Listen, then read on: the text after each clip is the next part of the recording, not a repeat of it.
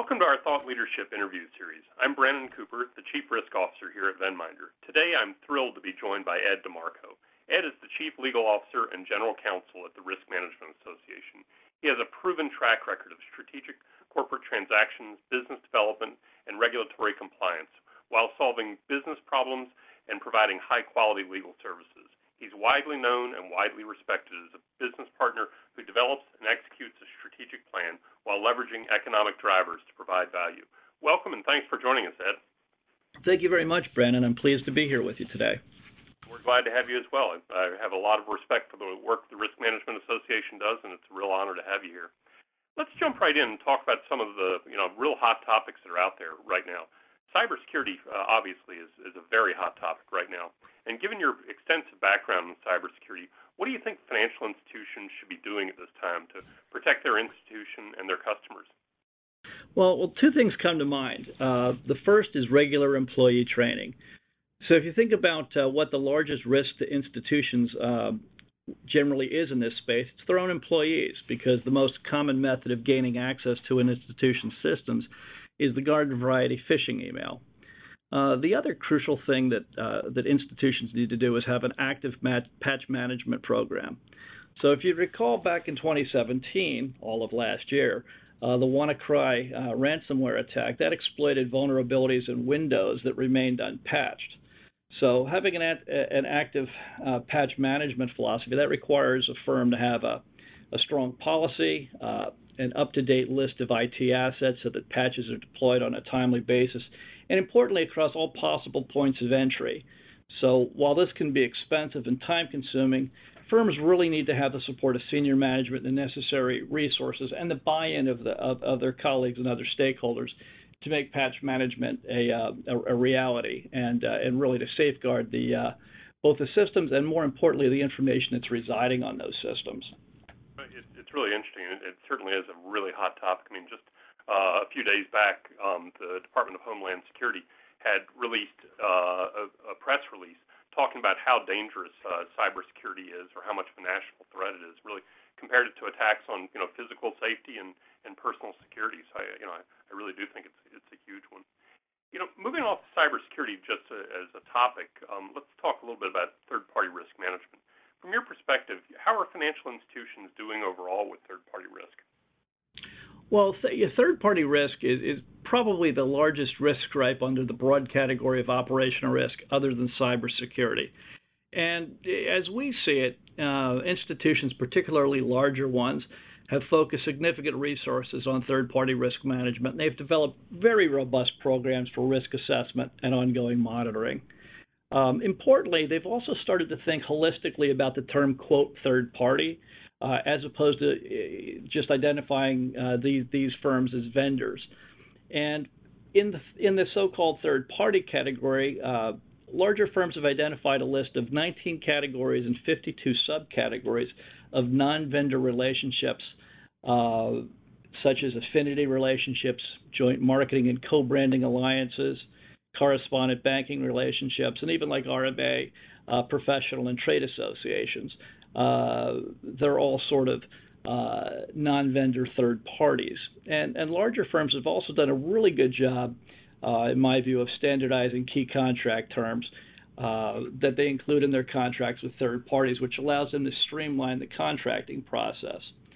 With with one caveat, so while you have a lot of standardized legal terms, it's really important to remember that the, the business needs trump uh, trump legal form, so that you have to think out uh, what the relationship is intended to do, what the service levels are going to be, and not try to impose terms that may be at odds with what the institution is uh, is trying to accomplish. Uh, the other thing I think that, that uh, institutions are doing really well is uh, they've got strong board-level insight um, into the space, which I think is particularly important because of the uh, strategic risk and reputation risk that can be posed through third-party relationships. Looking at kind of on the, on the side a little bit, what do you see as being the biggest struggle out there for financial institutions as it pertains to third-party risk? Well, you know, as I said, uh, larger firms have very robust programs, but I think that it, it's sort of a, a the flip side of that coin. It's the notion of boiling the ocean. And um, while a bank should have a, a comprehensive and rigorous oversight and management of its third-party relationships, particularly those that involve uh, critical activities or significant bank functions, and think about payments, clearing, settlements, custody, um, or might involve significant shared services like I T, um, or could cover activities that could cause a bank to face significant risk if the third party fails to meet expectations or could have significant customer impacts. Th- those are all important, but I think what ends up happening is, again, this boiling the ocean concept of, of scope creep. You have a, a tendency to drive too many vendors and other third parties into your program.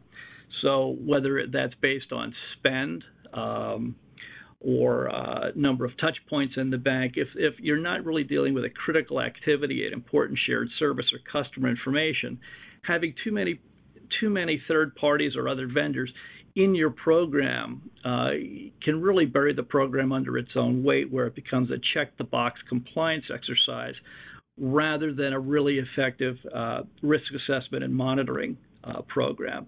And remember, the, the really key, the key thing here is the whole reason you, you outsource to a third party is because they can perform the product or deliver the service better, faster, or cheaper than the institution can itself. So if your goal is to create a, a high-functioning vendor risk management program, that's got to be based on ensuring that critical activities or significant shared services or customer-facing uh, third parties deliver better, faster, and cheaper, and importantly, within the risk appetite of the institution.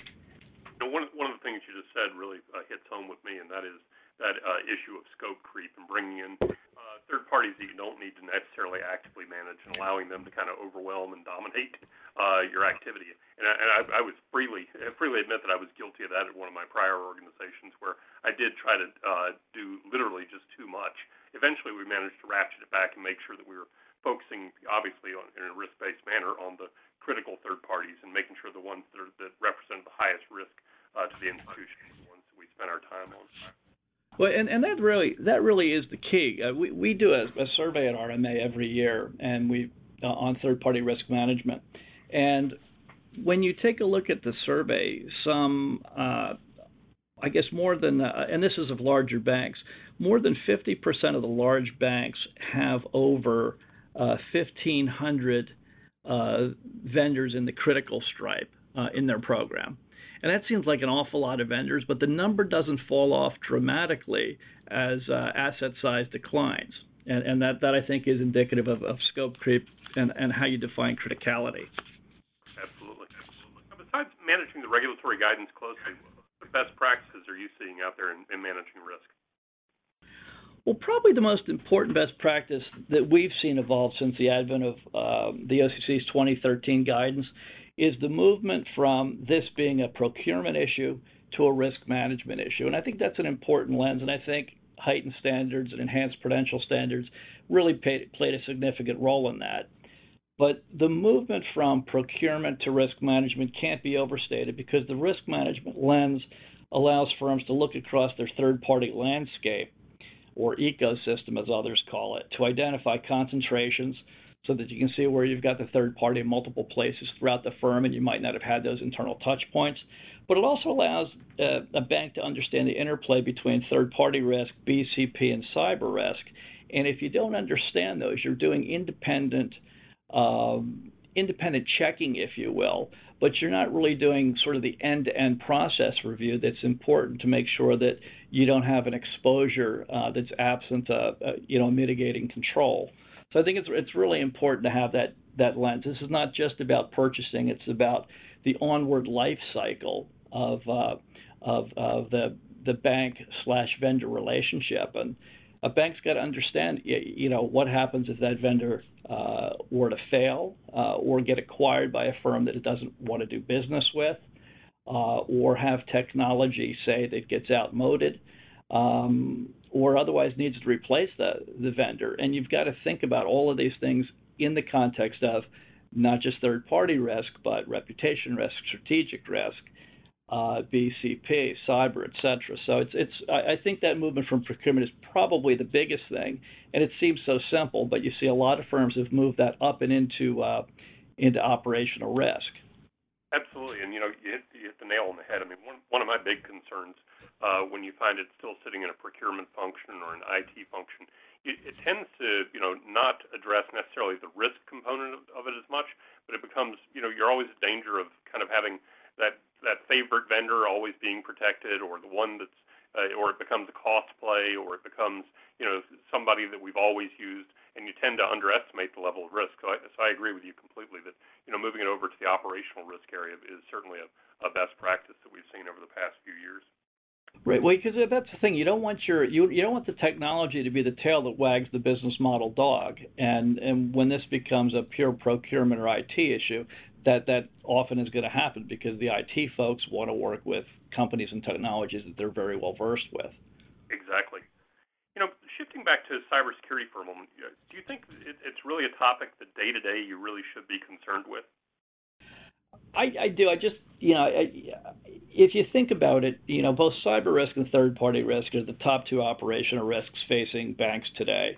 And frankly, I don't see that changing at any time in the foreseeable future because banks, their third parties, and their customers are increasingly dependent upon technology. And one of the things that I, I personally think that firms would be well-served in doing is purchasing cyber insurance, and not necessarily for the coverage, although cyber insurance can fill the gap that exists in, in existing insurance policies. Uh, you know, some might cover uh, general commercial liability, but they don't cover a cyber event or a phishing event and so forth.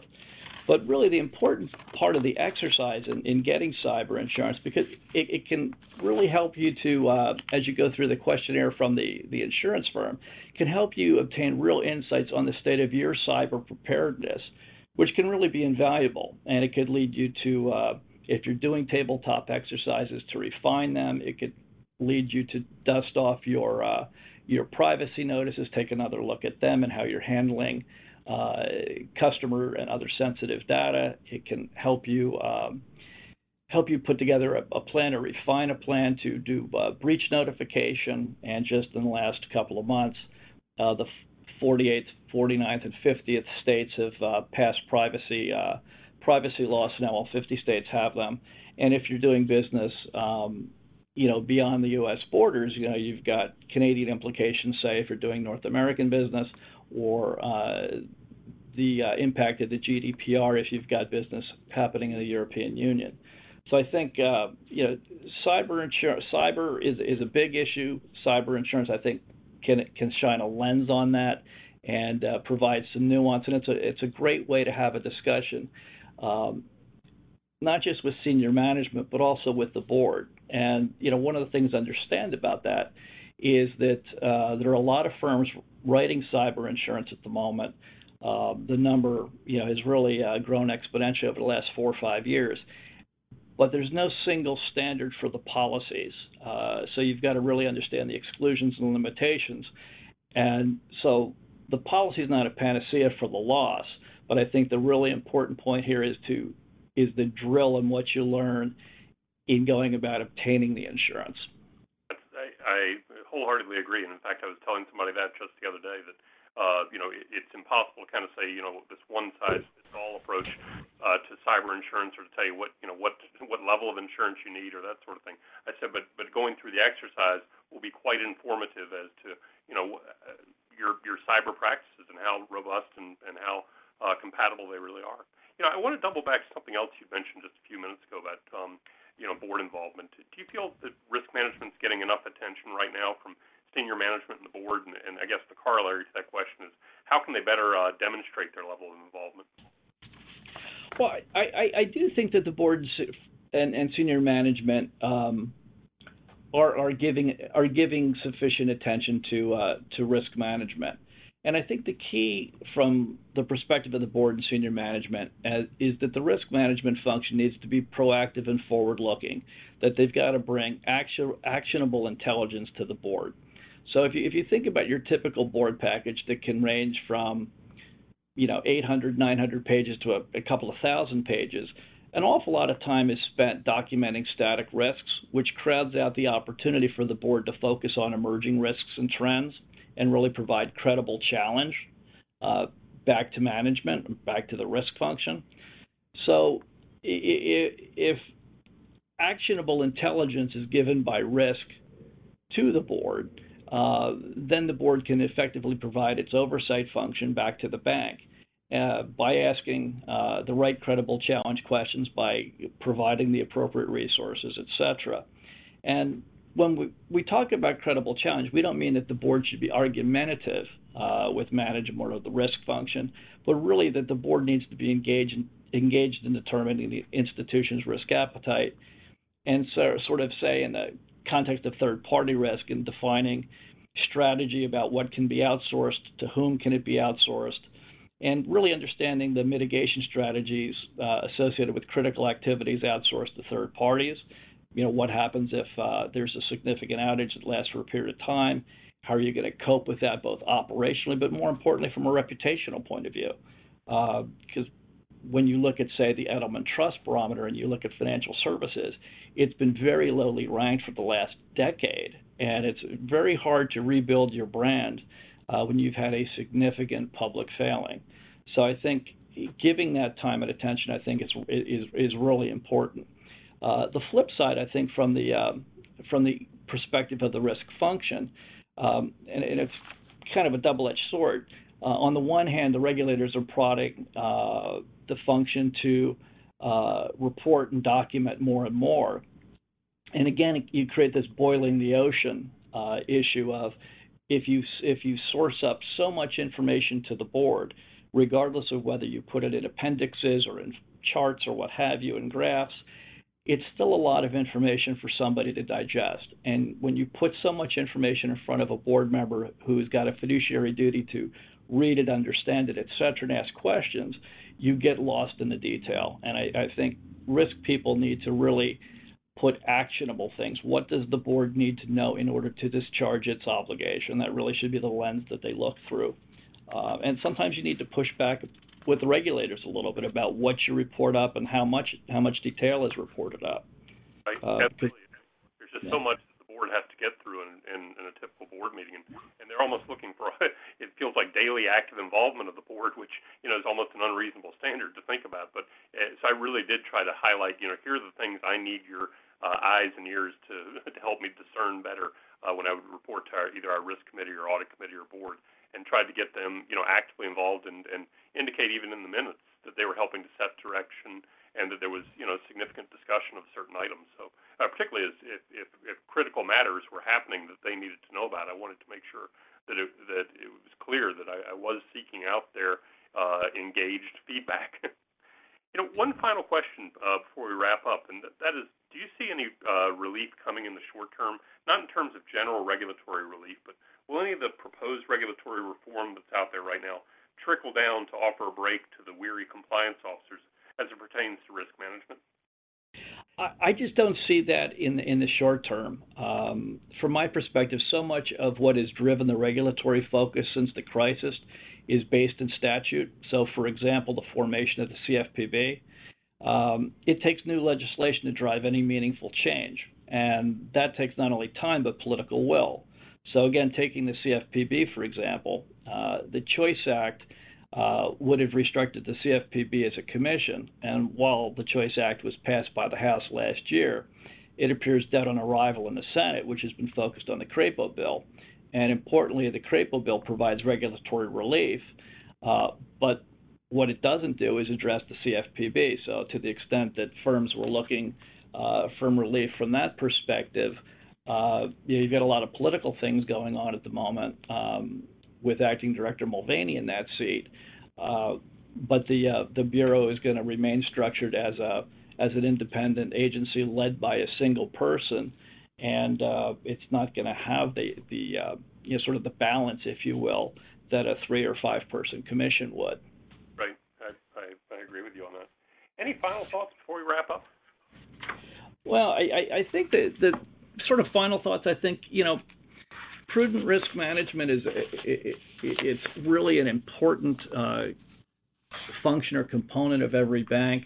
Um, and it, it can really drive um, drive your risk appetite, but more importantly, I think it, it helps to set the right culture for the firm. And you know, we've seen a lot of uh, a lot of different issues manifest themselves in the press uh, in recent years, And um, yeah, I think if you've got the right risk management culture, uh, that that's not just good, you know, from a compliance or risk point of view, but it's good business.